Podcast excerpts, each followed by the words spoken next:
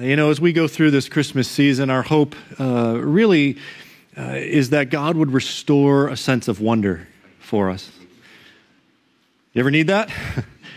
Ever need a sense of wonder restored? You know, if you think back when you were a kid or even uh, whoever the nearest child is to you, uh, and you think, oh, wow, they, they have that sense of wonder and excitement, not just about Christmas, but just as a disposition towards life, right? And they, they look at things because it's the first time they've seen them like that. It's the first time they've experienced that. You know, you take kids to Disney and they see the Magic Kingdom and wow, you know, they're all excited. And there's a sense of wonder about life. But that also gets knocked out of us, doesn't it? You know that to be true, don't you? Uh, life happens. We come into this world, there's some wonder and awe, and we're learning and seeing things we've never seen, but then life happens. And life keeps happening. And the wonder, uh, that disposition gets, gets pressed out of us, and we lose it. And as I think about my own spiritual journey, I want to be the, I think I'll know if my faith is alive if I'm progressing towards a re engagement with wonder. To re engage with wonder. I wonder today if there are some things inside of you that you brought here in this room uh, where you've lost your sense of wonder because life has happened. I think today God wants to send his spirit upon us in a way that touches those very things. I want to give you a couple of moments before we spend time in God's Word today, because what we're going to look at are some pretty normal people who I think we could say maybe have lost the sense of wonder because life has happened to them. You know, when we look at some of these Bible stories, I think, uh, I tend to think, oh, these are all staged events, right? There's a director and everything is staged. And that's sometimes how we think about these events in the scriptures. But these are people who have walked through and are walking through the everyday things of life. It's happening to them.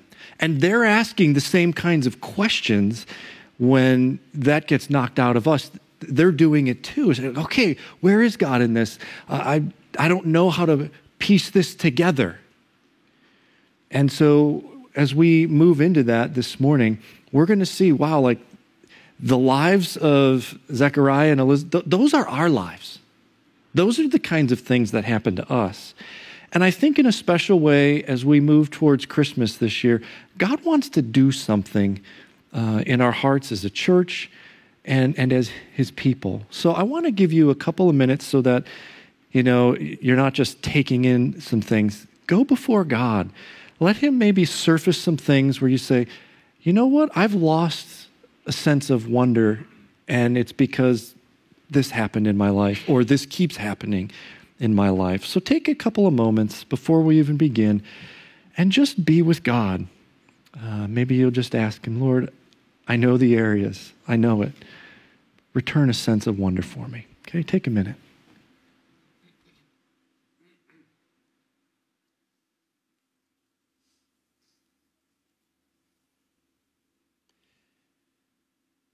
Lord, we need your ministry today.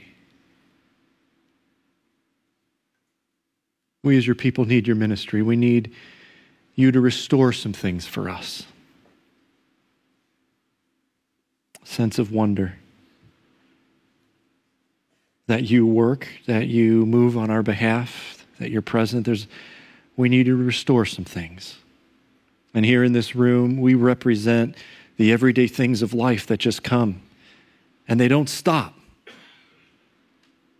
So I just pray that your spirit would be here, working in people's hearts and just touching us in ways that we, we need you to do something in our lives. We pray it in Jesus' name. Amen. We're going to be in the first chapter of Luke. If you have your Bible, you want to turn there, you'll see some verses coming on the screen. Luke uh, is the longest gospel that we have. Uh, I thought, oh, wow, if. Um, uh, my mom's here today, and she said, "Hey, make sure it's a good one for me, and don't be too long." So, uh, if we were if we were wanting one of the gospel writers to preach uh, every Sunday and you didn't and you wanted to get to lunch afterwards, it wouldn't be Luke, okay? Luke's a longer gospel. He includes lots of details that are not included in many of the other gospels, and that includes the material that's in chapters 1 and 2. So uh, Luke includes some things here that we're going to be looking at. Uh, in the opening verse, uh, Luke 1 1, it says this Many have undertaken to draw up an account of the things that, and there's that phrase, that have been fulfilled. The, the, the essence of prophecy is that things are foretold, things are predicted. That's how we tend to think of prophecy, predictions.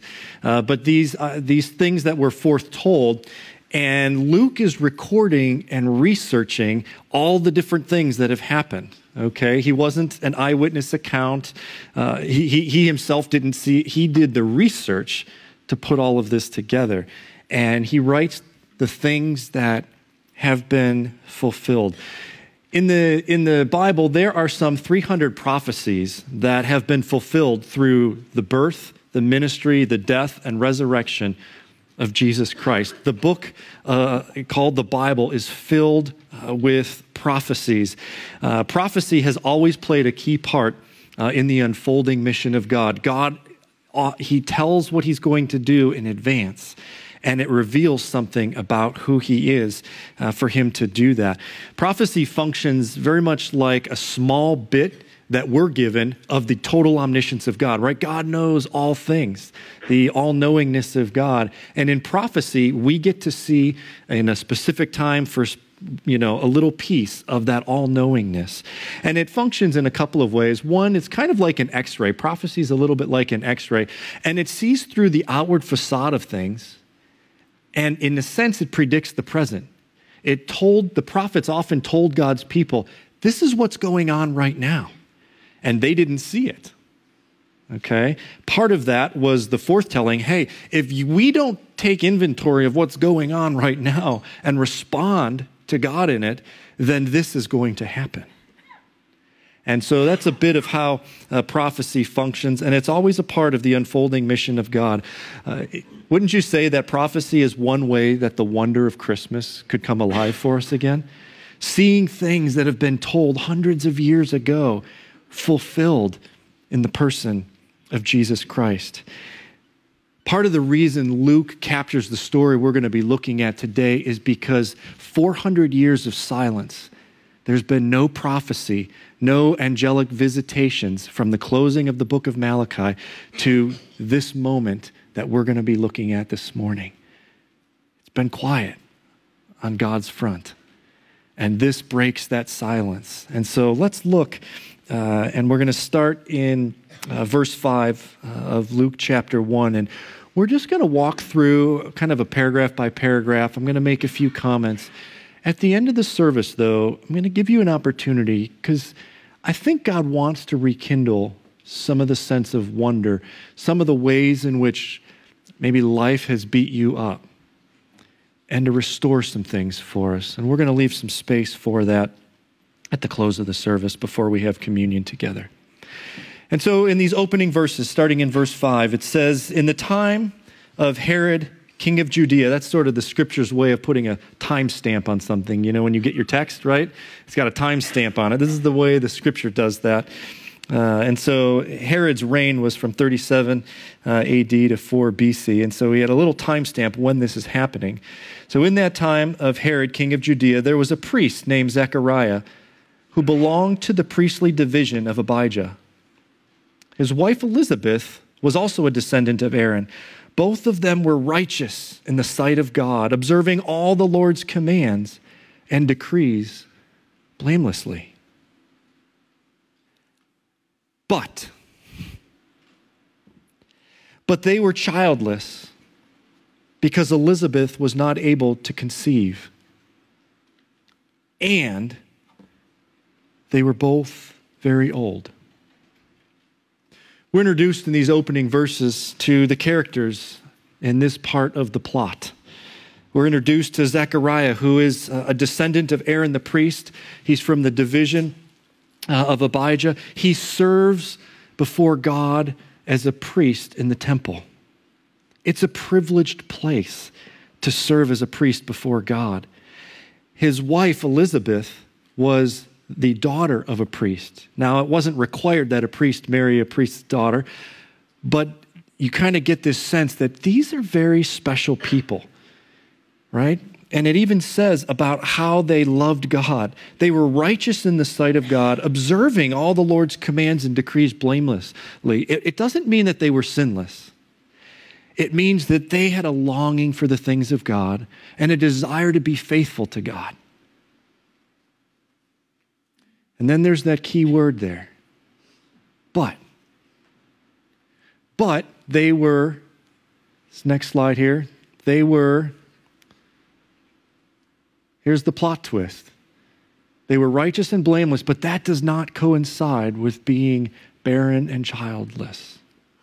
Especially in this day and age, uh, you know, that, that the scriptures were written, these did not go together. Luke is picking up, he's a detailed guy, and he's picking up on these very important details. They are these people that are serving God, but they're barren and childless. Let me turn that to you for a minute. Sometimes in our pursuit of God, have you ever been there where you're like, I'm seeking to be faithful? I'm seeking to please God. I'm allowing Him to speak into my life and then things happen. And this does this some these are we're juxtaposing these things. This, this idea that God has favor on me does not coincide with this thing I'm experiencing now. And many times it's not just once in our life that that happens. There's a series of those kinds of things. Why does this keep happening? Why do I end up in this spot? And everybody would have been thinking as well, not just I mean, imagine being a priest before God, marrying a priest's daughter is like, okay, we have the favor of God. Okay, why isn't this working out? And you could see how the wonder would just dissipate. How do they make heads or tails out of that? Okay, God, why did you put me in this place where everybody out there, all the people would have been looking, saying, oh, that's a favored one of God? Wonder what they did. Wonder why, I don't know, uh, why would, you know, God put him in that position, but something must be wrong there. And they're looked at sideways.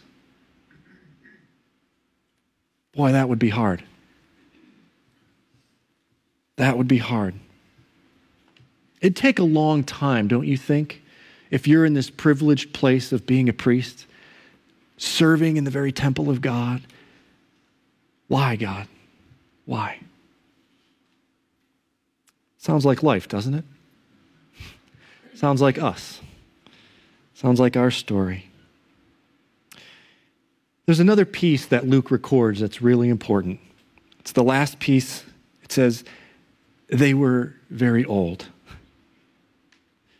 One scholar uh, says it this way Nature's planned obsolescence had taken its course, and there was no hope. That's the situation that they were in. They had, that ship had sailed, okay, and they had to move on with their lives. But it's important we know that as we go and continue with the story in verse 8.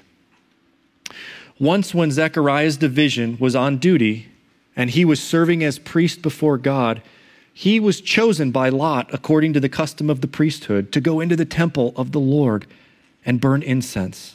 And when the time for the burning of incense came, all the assembled worshippers were praying outside. We learned some things about the priesthood here. Zechariah, we know he was from the division of Abijah. That was the eighth division. There were 24 divisions. In 1 Chronicles 24, uh, David had set up different divisions of the priests, and that's how they, in an orderly way, would serve in the temple. So they would serve uh, one week every 24 weeks. So they basically serve twice a year. So a division would have been about 300 priests. There were around uh, 8,000 priests in total. So, uh, and these offerings that were going to happen, they would have happened in the morning and the evening uh, twice. So if you do the math on it, not every priest, priest even gets to do all of these special tasks. So that the lot fell to Zechariah was like another sign of God's something's special uh, going on here. And uh, uh, he would get to go into the temple of the Lord uh, and burn incense. And um, it was a really privileged pray- place. A priest might go their entire life waiting for this moment to get to go into the, into the holy uh, place and offer up incense. I have a picture here of what the temple would uh, the temple layout looked like. In the outer part, you have the altar uh, of burnt uh, of burnt offering and the laver. That's where the sacrifices would take place. That was the place where uh, sin was paid for there. That's where the sacrifice happened. After the sacrifices would happen, and, and people would come and bring their sacrifices there, then the priest would go into the holy place. And there in the holy place, uh, after the sin was taken care of, that's when we can connect and relate with God. So it's all very symbolic of how we relate with God. The, the sin was taken care of in the outer court, and then into the holy place we relate.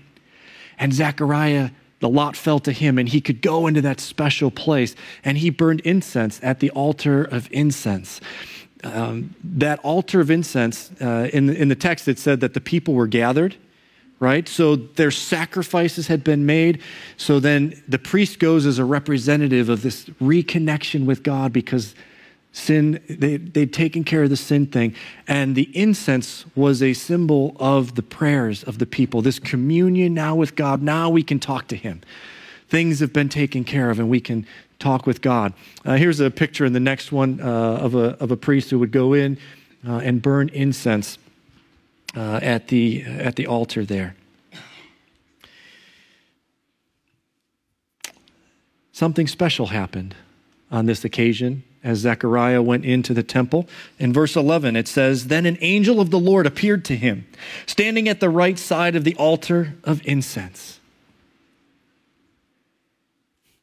Zechariah knew there were certain things in the temple. This was out of place. And there's an angel standing there. Verse 12 When Zechariah saw him, he was startled and was gripped with fear. It's a pretty normal response. Uh, if you look throughout Scripture, when there was a divine being in the presence of a human being, they were gripped with fear. But the angel said to him, Do not be afraid, Zechariah.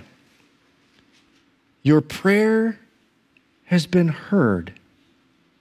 Your wife Elizabeth will bear you a son, and you are to call him John.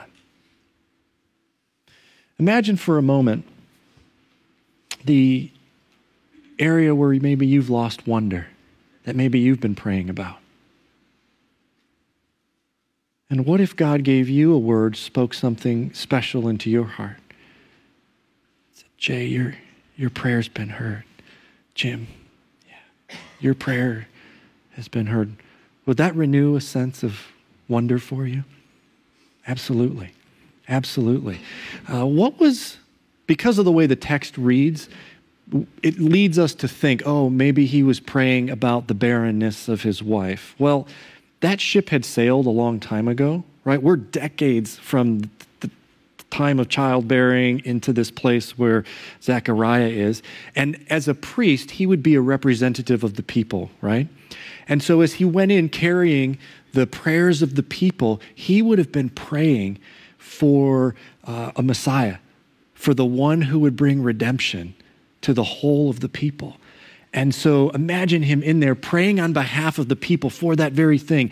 And then this angel shows up and says, I hear you. I hear you. Your, your prayer has been heard. Wow. That'll restore uh, a sense of wonder that that prayer had been heard, especially 400 years, right? It's been 400 years since there was any angelic visitation or a prophetic word from God. And here it comes to Zechariah. He's told now somehow, somehow there's a connection between this larger picture of God's mission and what's going on in Zechariah's personal life. Your prayer's been heard, okay? Your wife Elizabeth will bear you a son. So there's some connection now between these things going on and what God wants to accomplish. John, uh, he, he, tells him the name of his son there, the angel, what he's to name him. John means God has been gracious or God has shown his favor. Absolutely describes this moment, doesn't it? Well, in verse 14, it carries on from there. It says, He will be a joy. So he's describing what this child will be like. He will be a joy and a delight to you, and many will rejoice because of his birth, for he will be great in the sight of the Lord. He is never to take wine or other fermented drink, and he will be filled with the Holy Spirit even before he is born. He will bring back many of the people of Israel to the Lord their God, and he will go on before the Lord in the spirit and power of Elijah, who was one of the great prophets, to turn the hearts of the parents to their children and the disobedient to the wisdom of the righteous, to make ready a people prepared for the Lord. So we get a clue as to what this child is going to do. This child has a special role. He's going to go before the coming of the Messiah and prepare the way. He's going to be one who, from birth, was filled with the Holy Spirit. He was going to have the spirit and power of Elijah. Elijah was a, a great and mighty prophet, and people, the people believed that Elijah would come back before the Messiah. And John the Baptist is that Elijah figure. And so, some amazing things are being fulfilled uh, through, uh, through this. And uh, it's interesting. Remember how I said the 400 years, right? The angel quotes what was in the last uh, Old Testament book in Malachi. In Malachi 4, 5, and 6, it says, See, I will send the prophet Elijah to you before the great and dreadful day of the Lord. He will turn the hearts of the parents to their children and the hearts of the children to their parents, or else I will come and strike the land with total destruction. He's picking up, the angel is picking up on the last word that had been spoken in the book of Malachi pretty amazing, isn't it? How the scripture ties all of these pieces together. And Luke, as one who is detailed focused, uh, captures all of these things for us. Well, then in verse 18, Zechariah asked the angel, How can I be sure of this? I am an old man, and my wife is well along in years. The angel said to him, I am Gabriel. I stand in the presence of God and I have been sent to speak to you and to tell you this good news. And now you will be silent and not able to speak until the day this happens, because you did not believe my words, which will come true at their appointed time. Well, if you ever get an angelic visitation, I wouldn't do an ID check, okay? Zechariah here in this moment, and this makes me feel a lot better, to be honest with you. We have a priest, right? He's been serving before the Lord, right? His wife's a priest. Like they're steeped in all of this. He gets selected, which doesn't happen for everybody, to go into this special place and burn incense before the Lord. And on top of that, we haven't heard from God in 400 years, and you, he hears, he's the one who receives all of this. When you're in that season, before your wonder is restored, what happens to you? Isn't this what happens to us? There's a sense of like, I don't know. I don't know. Is, is, is really? This makes me feel a lot better uh, about my journey with God because there are many times where the stuffing gets knocked out of me. And I just can't put the pieces together. I can't make sense of it. I don't understand it. Um, you know, for for for Zechariah and Elizabeth, we're like, this is decades long. This isn't a short one. Some of the things that are like just like pits in your heart that have never fully come around, right? And so sometimes this, like we respond like Zechariah.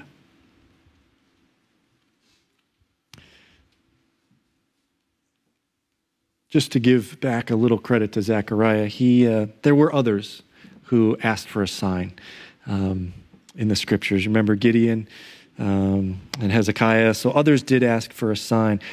Part of the reason I think he receives sort of, he, re- he gets his sign, by the way, right? What's the sign? He's, he's, he's deaf and mute. So he did get his sign that How will I, how will I know? How can I be sure of this? Well, you're not going to be able to, to communicate uh, for the time that this is unfolding. So he ended up with lots of time to ponder uh, this moment.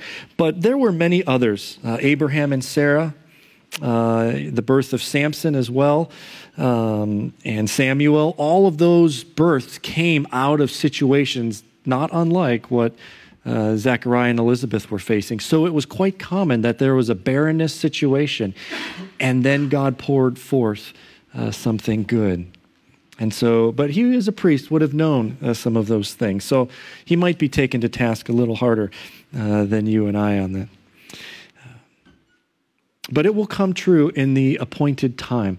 I think there's there's that little kind of you know, section there makes me feel like there's a lot of times where we have to hang in there with God, right? And we have to hang in there until the appointed time where something's really brought to its fullness. And friends, that can be a long, long, long time. But there it is. At the appointed time, God will bring redemption to everything in your heart that has sadness, that has hurt, that has pain and disconnect, He will bring those things about at the appointed time. Well, it carries on in verse uh, 21. Meanwhile, so all of this is going on inside the holy place. Nobody else is in there, so they don't know what's going on. Meanwhile, the people were waiting for Zechariah and wondering why he stayed so long in the temple while he was otherwise detained. Uh, when he came out, he could not speak to them. So imagine seeing what Zechariah saw. Okay? Even if he had the use of speech, how, how do you begin to tell what just happened? Right? But he doesn't have the powers of speech, and, but they can tell the look on his face. They, something happened. And again, everyone else also knew that there were not visitations and prophetic things going on. The people realized he had seen a vision in the temple, for he kept making signs to them. I don't know what that would have been like. You know, and he would have done kind of sign language as best uh, he could to try to show people uh, what had happened. Um, the people were wondering why isn't he coming out? It didn't take all that long to offer the incense. And then when the priest would come out after symbolically connecting and relating with god in relationship then he would come out and bless the people. Well he's quite unable to, to do that in this instance. At the end of chapter 1 after his son is born then he gives his prophetic blessing uh, over the people. It's very beautiful how it, uh, it all comes together uh, well, our, our, uh, our vignette here carries on in verse 23. When his time of service was completed, okay, so at the end of the week, he was ministering in the temple. At the end of the week, he returned home. Now, I wonder what this conversation was like when he goes home to his wife. Now, I don't know, maybe she was there as a part of one of those, like, okay, my husband's serving in the temple, then I'm to I'm to be a part of the worshipers offering sacrifice. So maybe she was there and, and witnessed some of that. But, but imagine them, you know, he, re, he returns home. After this, his wife Elizabeth became pregnant and for five months remained in seclusion. The Lord has done this for me, she said.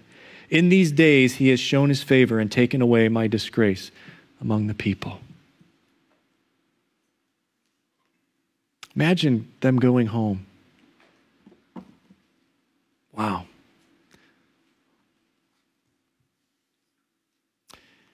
And then imagine her start to feel this baby move inside of her, realizing, I'm pregnant. Imagine what that would have done and been like for them. She stayed in seclusion for five months. Luke, the master of details, gives us that little, that little detail. Why?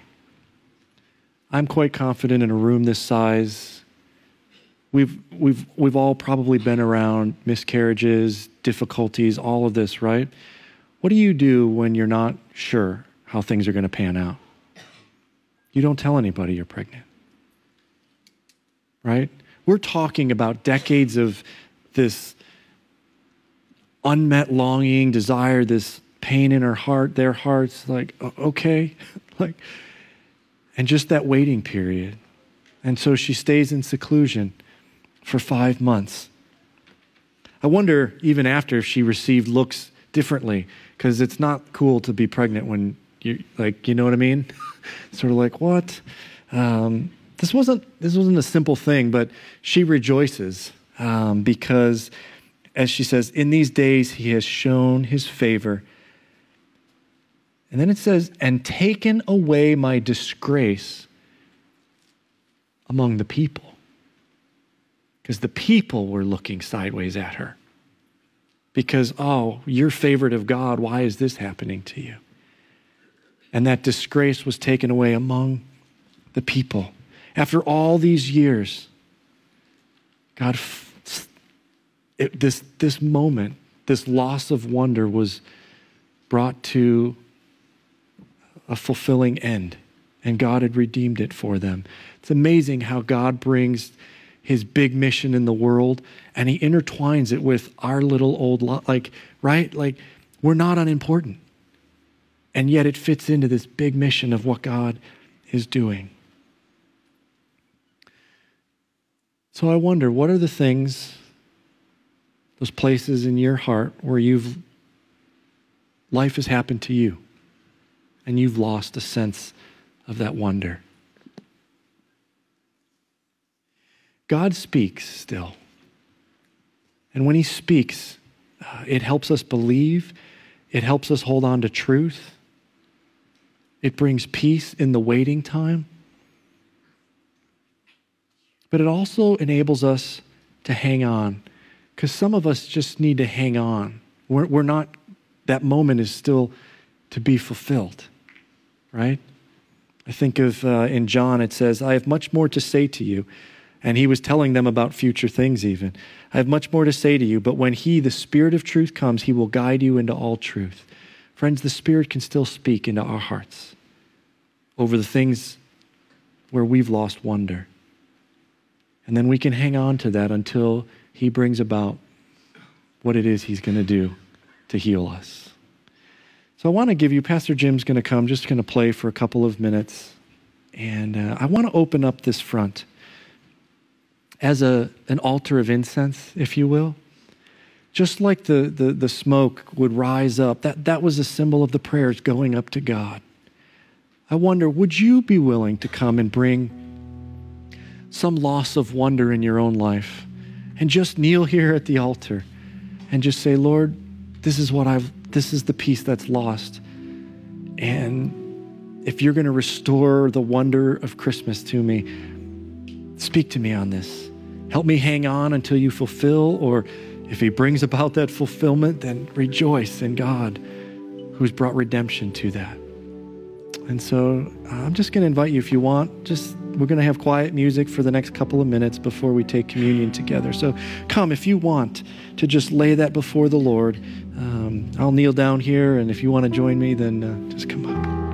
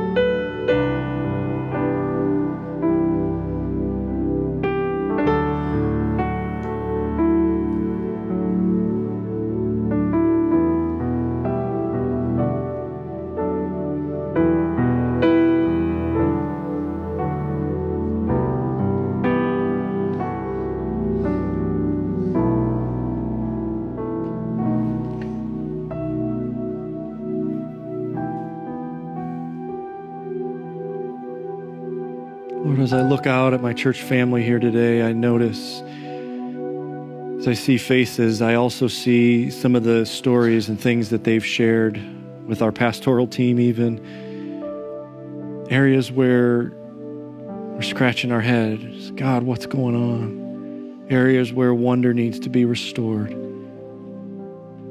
Those are just the few we do know. So I just want to pray over you, Hope Church, that God would restore what it is you need Him to restore in your heart. Holy Spirit, would you speak a word of promise into these souls today, into our souls, that gives us a word to hang on to until the time is fulfilled where some resolution, some redemption comes. Help us to hold on and hang on while you work things out. In your name we pray. Amen. Amen.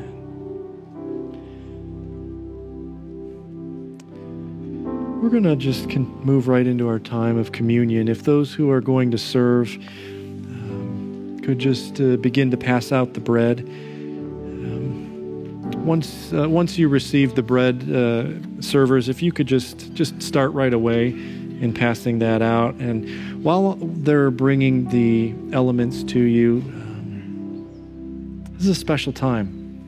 Uh, communion is. If you've, uh, you don't have to. You think this is my first time here. Can I be a part of this? And we'd love for you to be a part of it. Those who name the name of Jesus, we're a part of a family, and it's bigger than this church. It's bigger than our denomination. So if you name the name of Jesus, uh, you're a part of this family of God uh, as we take these elements. Just hold the bread until all are served, and then we'll take together. But as that's coming out, I'm going to read from the prophet Isaiah in uh, chapter 53. Quiet yourself, maybe close your eyes even, and listen for the, the things that remind you of Jesus and these prophetic words written hundreds and hundreds of years before they came to pass. Who has believed our message? And to whom has the arm of the Lord been revealed? He grew up before him like a tender shoot and like a root out of dry ground. He had no beauty or majesty to attract us to him, nothing in his appearance that, that we should desire him. He was pierced and rejected by mankind a man of suffering, familiar with pain, like one from whom people hide their faces. Yeah, he was despised, and we held him in, in low esteem. Surely he took up our pain, he bore our suffering. Yet we considered him punished by God stricken by him and afflicted. But he was pierced for our transgressions, he was crushed for our iniquities. The punishment that brought us peace, it was on him. And by his wounds, then we are healed. We all, like sheep, have gone astray. Each of us has turned to our own way. And the Lord has laid on him the iniquity of us all.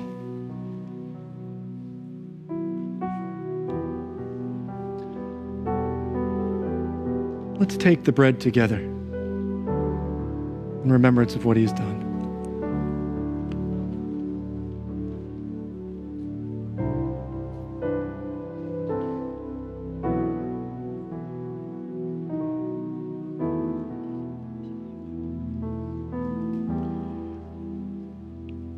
As the cup is passed out, I'm going to continue.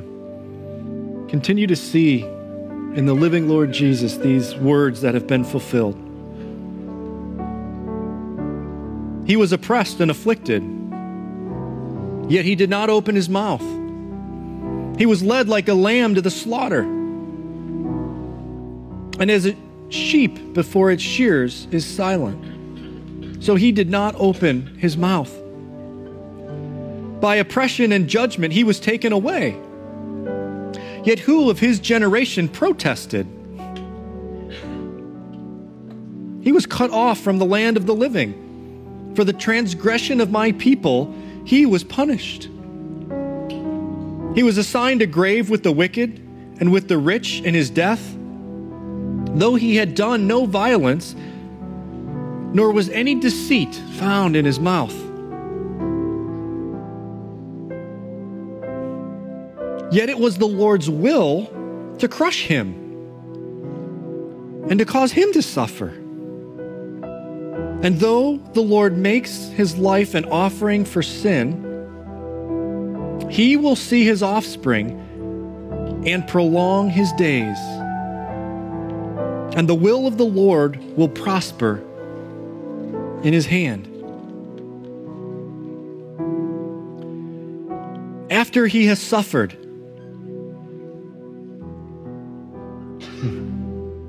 after he had suffered. He will see the light of life and be satisfied. By his knowledge, my righteous servant will justify many, and he will bear their iniquities.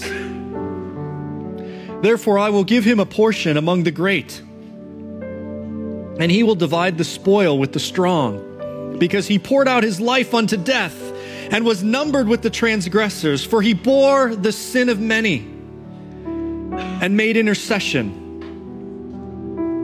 for the transgressors.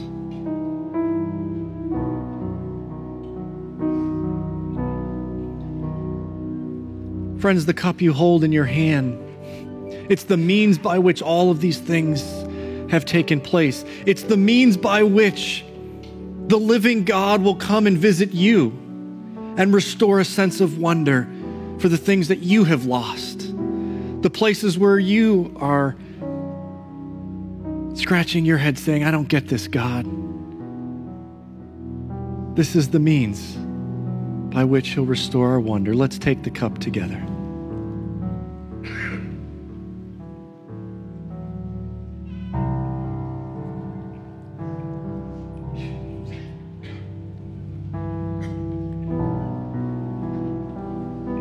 Friends, I realize in a certain way, sometimes we can put a shot in your arm when you're here at church.